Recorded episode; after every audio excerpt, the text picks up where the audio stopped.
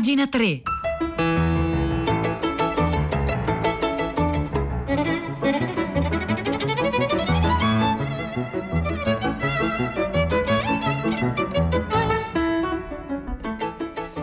Buongiorno da Vittorio Giacopini, benvenuti a pagina 3, la cultura nei giornali, nel web e nelle riviste. Sono le 9, 9 un minuto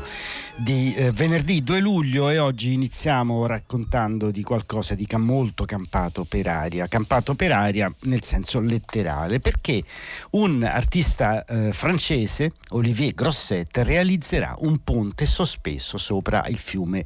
Tevere, questo in occasione della festa nazionale francese, l'iniziativa durerà per qualche giorno tra il 13 e il 18 luglio, appunto attorno al 14 luglio, giorno della festa nazionale francese, Olivier Grosset ha deciso di dare, come dire, eh, realtà a un sogno eh, accanto al grande incompiuto di Michelangelo che è l'arco farnese alla fine di, al fine di Via Giulia, ci sarebbe dovuto essere un ponte che appunto avrebbe dovuto unire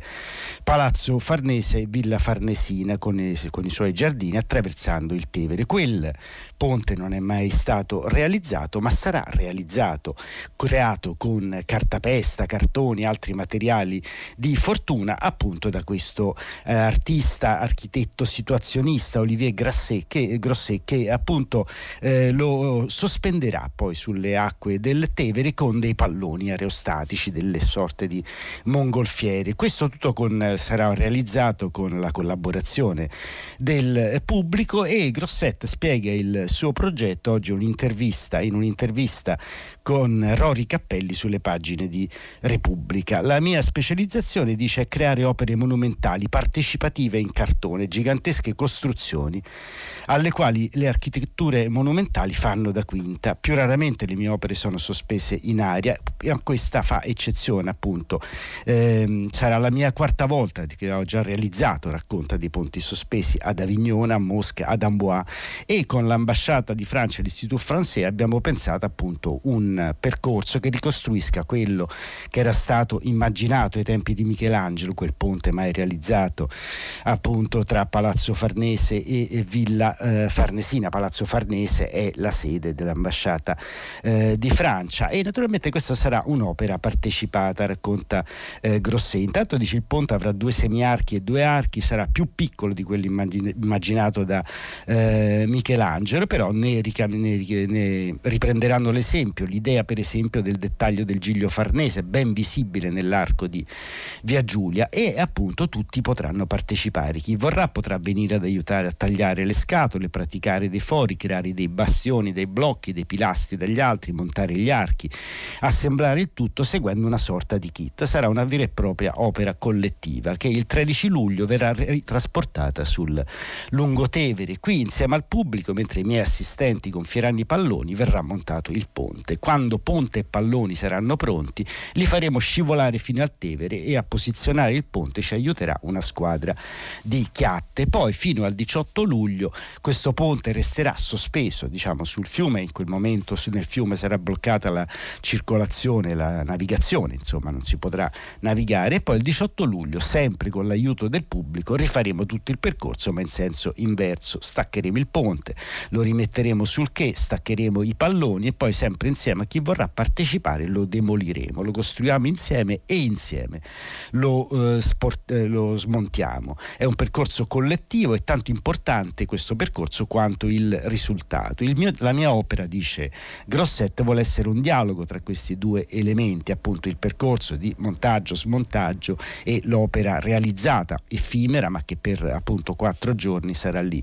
sul Tevere. È significativa anche la scelta dei materiali, dice Grosset, perché appunto ho scelto di usare il cartone, un materiale molto fragile che però si ricicla agevolmente, ha una vita effimera e eh, non può essere lasciato a tempo indeterminato in aria, se no si degrada sia per questioni di sicurezza sia appunto per questioni di, eh, eh, di, di, di rovina, insomma, quindi non si può tenere lì il eh, ponte e la demola- demolizione quindi fa parte intrinsecamente del eh, progetto. Questo in realtà però riguarda un po' tutte le opere di Grossetti, egli fa infatti notare Rory Cappelli, le sue opere sono allo stesso, sempre, allo, sempre allo stesso tempo sia monumentali che effimere, enormi barchette di carta, ponti in cartapesta sorretti da palloni aerostatici, prototipi aerostatici, costruzioni monumentali in cartone. Come nasce questa idea, questa poetica, questa eh, scelta artistica? Dice Grossetti è da circa vent'anni che faccio questo tipo di creazioni, volevo uscire dai musei, dalle gallerie e dunque dal contesto preordinato e così dalle costruzioni e così ideali delle costruzioni e confrontarle con il mondo reale per immergerle nella vita. L'arte deve andare verso la gente, le piazze la collettività. Sentite che qua c'è un modo di ragionare sull'arte, diciamo di eh, di tipo molto, come dire, etero, eh, eterodosso, nel senso vuole fare un'arte per la collettività, questo un po' lo dicono un po' tutti gli artisti, ma lui dice ah, lo faccio facendolo insieme alla collettività. Davanti alla sede di un comune ho issato la mia prima costruzione in cartone con l'intento di trasmutare l'immagine del potere, quelle strutture imponenti come chiese e piazze che sono simboli monumentali del potere istituzionale, religioso e politico attraverso un materiale minimalista come appunto il cartone. Dovetti fare appello a molta gente perché era molto difficile assemblare i cartoni da soli. Chiamai amici, conoscenti, tutto il mio entourage e tantissima gente venne ad aiutarmi. La mia idea è quella del popolo che costruisce le opere monumentali in cartoni, insomma qua tutto, naturalmente tutte le grandi opere dalle piramidi alle cattedrali sono state costruite dal popolo, però diciamo sono state costruite anche a spese del popolo e sulla pelle del popolo, se pensiamo alle piramidi e quelle poi sono rimaste mentre il popolo ha fatto una brutta fine, nel senso che tutti quanti sono morti. Qua c'è un processo diverso, c'è l'idea di, realizz- di una grande realizzazione collettiva che non sopravvive ai suoi autori, ma che per un momento, come dire, occupa lo spazio e l'immaginario della gente e lo spazio sociale. Con quasi la stessa dimensione, lo stesso impatto visivo di quelle reali, le mie opere sono appunto in cartone, dunque effimere, sono fatte di niente. E poi, dice sempre Grosset, mi piace c'è l'idea che ci siano persone che non si conoscono, che attraverso, che attraverso questo lavoro si incontreranno, condivideranno un'esperienza, creeranno dei legami. C'è chi ha parlato del mio lavoro come situazionista perché creo delle situazioni e il termine mi piace perché sì è vero, creo situazioni in cui le persone si incontrano, instaurano rapporti. Per me il fatto che queste opere siano effimere e creino dei legami è una cosa meravigliosa e qua c'è l'altro aspetto appunto quello che dice Grossetto che spera su cui conta che appunto mentre l'opera è effimera, dura poco, i legami, i legami che si creano realizzandolo siano, sono destinati a eh, durare. Vabbè, ma insomma al di là di queste considerazioni filosofiche è molto interessante e divertente l'idea e sarebbe appunto da, da leggere qui a pagina 3 perché non tutti potranno passare per Roma dietro Piazza Farnese a vedere questo ponte sospeso, invece chi lo vorrà fare appunto tra, tra il 13 e il 18 eh, luglio appunto ci sarà questo ponte sospeso a dei palloni aerostatici, è una storia appunto campata in aria ma molto bella proprio per questo, l'articolo, l'articolo di Rory Cappelli si chiama Il mio ponte di carta e aria ed è un'intervista appunto a questo artista situazionista Olivier Grosset.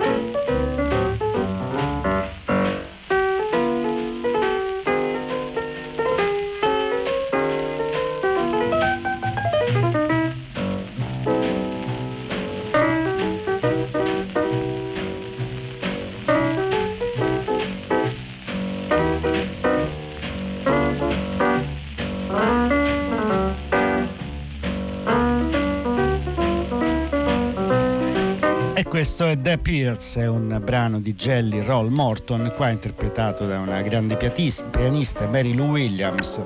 accompagnata da Booker Collins al basso e da Ben Tipken alla batteria. Pietro del Soldà intanto è collegato con noi, ci anticipa le scelte di tutta la città, ne parla, l'argomento tratto dalla conversazione, dal filo diretto con Mario Secchi degli ascoltatori di prima pagina. Buongiorno Pietro.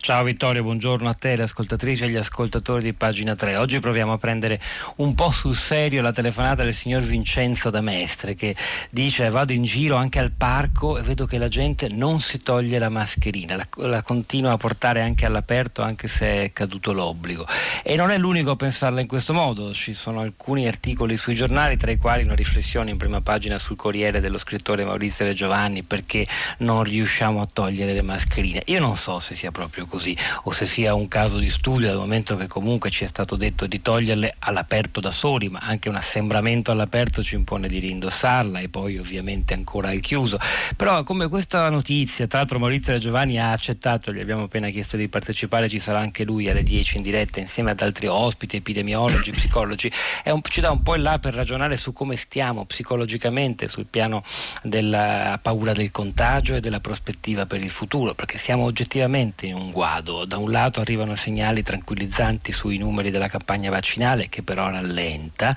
e va ancora più piano negli altri paesi europei e dall'altro annunci diversi, la contagiosità della variante Delta, il fatto che insomma, nessuno escluda di nuovo un autunno di restrizioni. Questa incertezza in che clima ci lascia, come stiamo, abbiamo forse paura di rinunciare, di ripartire, non abbiamo neppure voglia e quindi ci aggrappiamo anche al feticcio della mascherina, quelli quelli che ancora la portano anche dove non è necessario, come una sorta di coperta di Linux o protezione psicologica. Domande enormi, difficile dare una risposta definitiva, proviamo a ragionarci insieme anche con gli ascoltatori a partire dalle 10. Vittorio, a te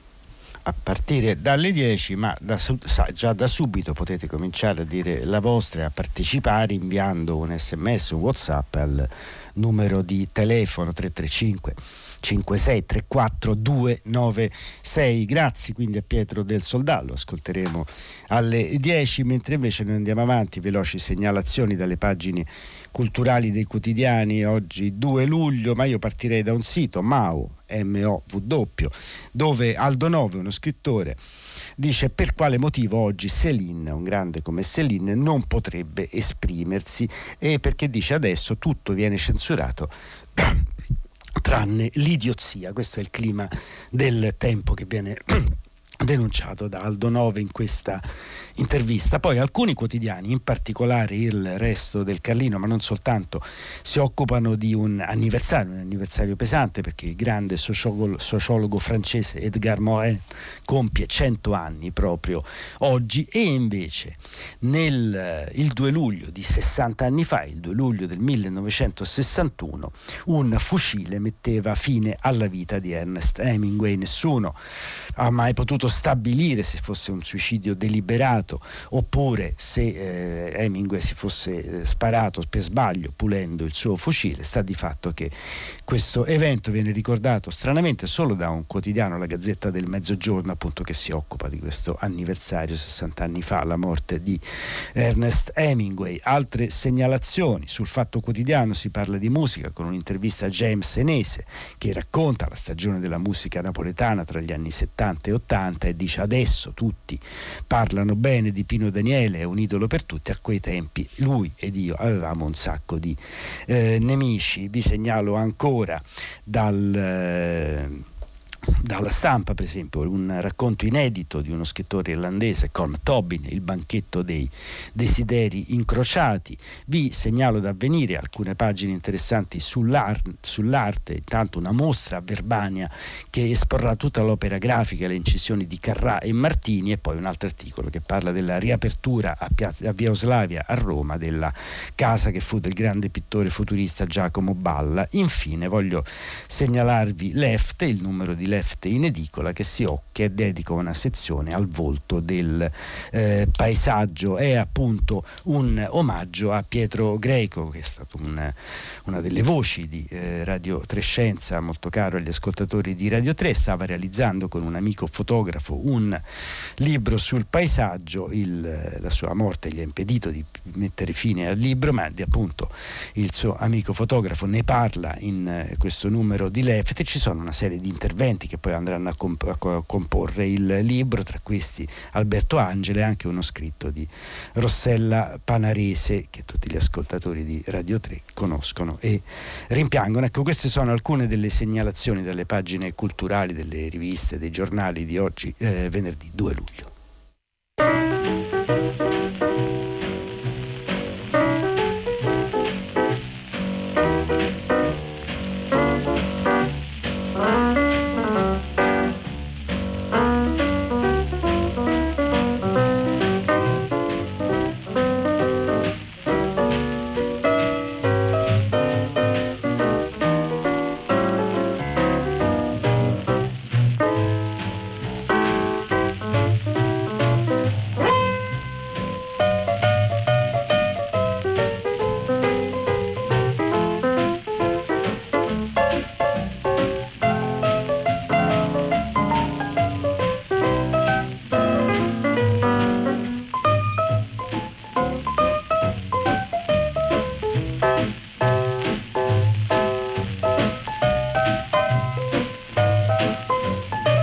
Esserci occupati del ponte sospeso per aria di Olivier Grosset, occupiamoci di un'altra forma d'arte che in effetti non è stata considerata tale in quanto forma d'arte, ma come grande espressione invece dell'immaginario popolare è sempre stata considerata. Eh, mi riferisco agli ex voto, storie per grazie, rice, storie dipinte per grazie ricevute. Appunto, che cosa sono gli ex voto? Sono appunto quelle immaginette in cui qualcuno ringrazia qual- qualche entità per eh, appunto aver ricevuto una grazia, una guarigione, eccetera. Di queste cose si sta occupando un medico, un appassionato studioso appunto di queste testimonianze della cultura popolare, Giancarlo Cerasoli, ha appena pubblicato un libro in cui raccoglie una serie di un campionario di ex voto nella storia italiana, l'ha pubblicato la biblioteca Clueb e ne scrive Vittorio Sironi sulle pagine di Avvenire, in cui sottolinea questo articolo come negli ex voto c'è lo sguardo degli umili sulla al di là. Sono un pezzo di storia del nostro paese che non è mai stata scritta, e, ma che ha molto da raccontare sulle quotidiane fatiche della gente comune sul fiducioso ricorso a Dio. In realtà la tradizione diciamo, degli ex voto è qualcosa che eh, pre- precede il cristianesimo perché appunto era già qualcosa, c'erano immagini diciamo propiziatorio anche di ringraziamento, c'erano in molte culture precedenti nelle civiltà egiziane antica, nell'antica Grecia, in epoca romana ed etrusca. Nel lento passaggio dalle religioni precristiane a quella cristiana, gli ex voto cambiano contenuti ma non sostanza. Lo evidenziano sia la progressiva trasformazione degli ex voto anatomici che dalla riproduzione di varie, gam- di varie parti del corpo si ridurranno all'unica raffigurazione del cuore, inteso come parte per il tutto, perché appunto questo diciamo non è neanche del tutto vero, perché molti ex voto ancora adesso troviamo con un piede, un braccio, una mammella perché è un guarimento specifico, ma tendenzialmente si passa all'immagine del cuore che rappresenta un po' tutto il corpo. Quindi questa è una prima semplificazione, un primo cambiamento e poi la, eh, continua l'articolo di Sironi, la tradizione iconografica degli ex voto dipinti, le tavolette votive, trae ispirazione dalle predelle dei politici tardogotici o rinascimentali, nelle quali venivano spesso raffigurati i miracoli dei santi effigiati nelle tavole maggiori. Già nei più antichi e rari esempi di ex voto quattrocenteschi, lo stile degli illustri prototipi, come le opere del Beato Angelico di Piero della Francesca, appare trasformato secondo le esigenze di una cultura più umile che ricorreva per esprimersi al linguaggio più semplice. In effetti ciò che distingue gli ex voto prestigiosi da quelli popolari, ha scritto Germano Mulazzani, è che in quelli la motivazione reale rimane nascosta perché avanza in primo piano l'aspetto ce- celebrativo o semplicemente culturale. Invece l'ex voto, quello diciamo popolare popolare, è molto eh, esplicito perché appunto viene chiaramente detto che cosa è accaduto, perché si sta ringraziando chi, il santo, Dio, la Madonna, e, eccetera, ed è insomma una sorta appunto di elaborazione eh, popolare del rapporto tra male e tra, tra, tra, salute e malattia, ma anche tra intervento appunto eh, divino e eh, destino umano. Quindi ci sono moltissimi elementi in ballo. Tra l'altro in questa pagina di Avvenire, appunto, in cui si parla di ex voto, c'è anche un altro boxino, questa volta firmato da Alessandro Zaccuri, dove si parla di un'altra forma, di, di, forma d'arte popolare che è stata molto importante. C'è uno studioso, Ino Cardinale, che da anni sta raccogliendo tutti i santini, santi e santini, che si possono trovare, quelle figurine insomma, che si trovano nelle chiese o anche in altri eh, luoghi. Ha già pubblicato due volumi, è arrivata a un terzo volume, sta raccogliendo appunto tutta questa enorme iconografia eh, che riguarda i santi e i santini. Quindi appunto aprendo oggi a venire, in realtà non abbiamo nulla di particolarmente pio, ma invece qualcosa di molto interessante per quanto riguarda la storia dell'immaginario popolare, appunto gli ex voto e i santini. In particolare l'articolo di Vittorio Sironi si occupa degli ex voto e ribadisce negli ex voto lo sguardo degli umili sull'aldilà.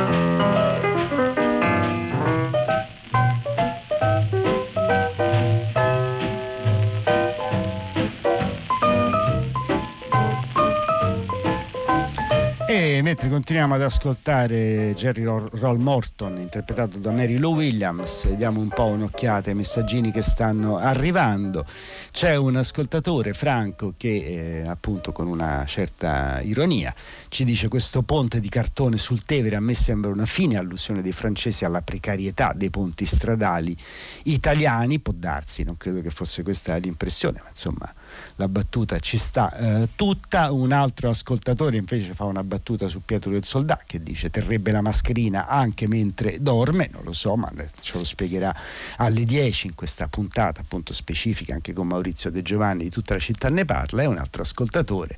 non si firma ma dice anche Radio 3 è situazionista e naturalmente lo prendo come un complimento. Invece torniamo a parlare di cultura popolare, di espressione diciamo dell'immaginario popolare. Abbiamo parlato dei santini e degli ex voto e adesso parliamo di comunisti perché Autobiografia del comunismo è un libro che ha realizzato uno studioso, uno storico italiano, Mauro Boarelli e che appunto viene intervistato da Annalina Ferrante sulle pagine di Left ed è un tentativo appunto questo libro si chiama La fabbrica del passato ed è un libro che è basato su, su una serie di testi, 1200 testi scritti tra il 1945 e il 56 dai militanti del Partito Comunista, quindi ha un grande studio sulla cultura eh, orale anche sul tentativo, come dire, che stava facendo Togliatti con il suo Partito Nuovo dopo la svolta di Salerno di dare, come dire, una ossatura e anche espressione ai suoi eh, militanti la funzione principale di queste autobiografie, dice Borelli, la definirei una funzione di disciplinamento. Questo strumento viene importato in Italia dall'Unione Sovietica. È una pratica che viene introdotta nell'epoca staliniana, ma si rintraccia in Lenin che a sua volta però l'ha mutuata dal rituale antico della confessione pubblica tipica della Chiesa ortodossa. Stalin inaugura un meccanismo di bolscevizzazione che viene esportato a livello internazionale in tutti i partiti comunisti, modellati così sulla base del principio, sul principio del partito bolscevico e sovietico. In Italia il rituale della confessione alla base della pratica delle autobiografie si intreccia però con la tradizione cattolica, in particolare con quella gesuitica, in cui però la confessione rimane privata e segreta. E quindi vedete già quante cose si stanno intrecciando appunto in questa sorta di grande autobiografia collettiva dei militanti di base del Partito Comunista che eh, negli anni a cavallo tra i 40 e i 50 cercavano appunto di esprimersi e lo scopo principale, come sottolinea anche Carlo Gisburg che firma l'introduzione al libro, lo scopo principale è quello di disciplinare ideologicamente ogni militante. Il partito ha il controllo sulla vita dei militanti, passata, presente e si voleva possibilmente anche futura. I militanti lo sottolineano molte volte, è un'autorità pedagogica, il partito che educa, che offre una spiegazione, una possibile soluzione alle difficoltà di comprensione o ai problemi anche pratici che i militanti incontrano nella vita quotidiana. Un altro aspetto riguarda invece la religione, perché anche la religione ha una sua importanza per i militanti di base del PC, anche se tutti si dichiarano formalmente atei, in realtà la religione è presentissima. E questo tema nelle autobiografie viene fuori molto evidente e la chiave interpretativa per capire questo fenomeno Dice Borelli, l'ho presa da Ernesto De Martino. De Martino accusava la cultura comunista di aver cancellato l'importanza dell'influenza religiosa sostituendolo con un'altra cultura, ma senza capire che questa sostituzione era all'epoca impossibile perché la cultura religiosa per i ceti popolari era comunque una risorsa per non rischiare di perdere se stessi e la militanza politica non sostituiva questa prospettiva, semmai dava ad essa un'altra angolazione. Ecco, queste sono alcune delle riflessioni che fa Mauro Boarelli, intervistato da Annalina Ferrante e abbia appunto dopo gli ex voto mi sembra ragionevole andare a sentire appunto un'altra espressione, immagini questa volta non dell'aldilà ma del, dell'avvenire forse, del sole dell'avvenire, erano i militanti di base del, del Partito Comunista che si esprimono in questo libro di Mauro Boarelli, La fabbrica del passato, l'articolo lo trovate su Left.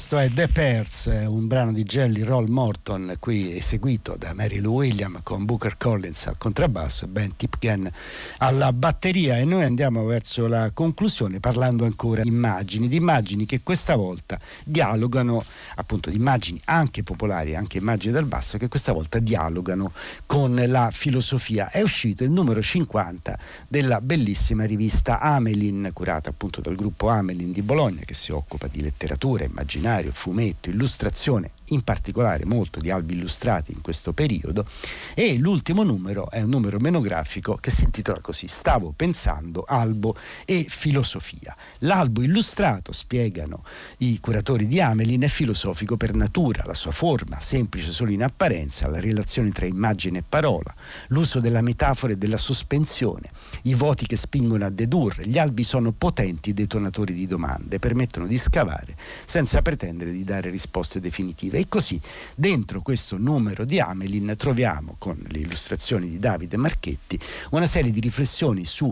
eh, filosofia, immagine e filosofia per l'infanzia molto interessante. Vi segnalo in particolare un articolo sull'ombra in cui si ricostruisce appunto il tema dell'ombra tra filosofia e illustrazione e una, una serie di appunti conclusivi di Martino Negri sul rapporto tra immagini, infanzia e riflessione filosofica che sono così sintetizzate. Altro è vedere, altro è guardare. Questo è Amelin numero 50, la rivista, pagina 3 finisce qui qui da Vittorio Giacopini appuntamento a tra un po', voi invece lunedì troverete Edoardo Camurri. E grazie molto a Fiorio Liborio in console, a Angela Landini in redazione, a Manuel De Lucia in regia e a Cristiana Castellotti, a Maria Chiara Beranec, insomma appuntamento a quando capiterà.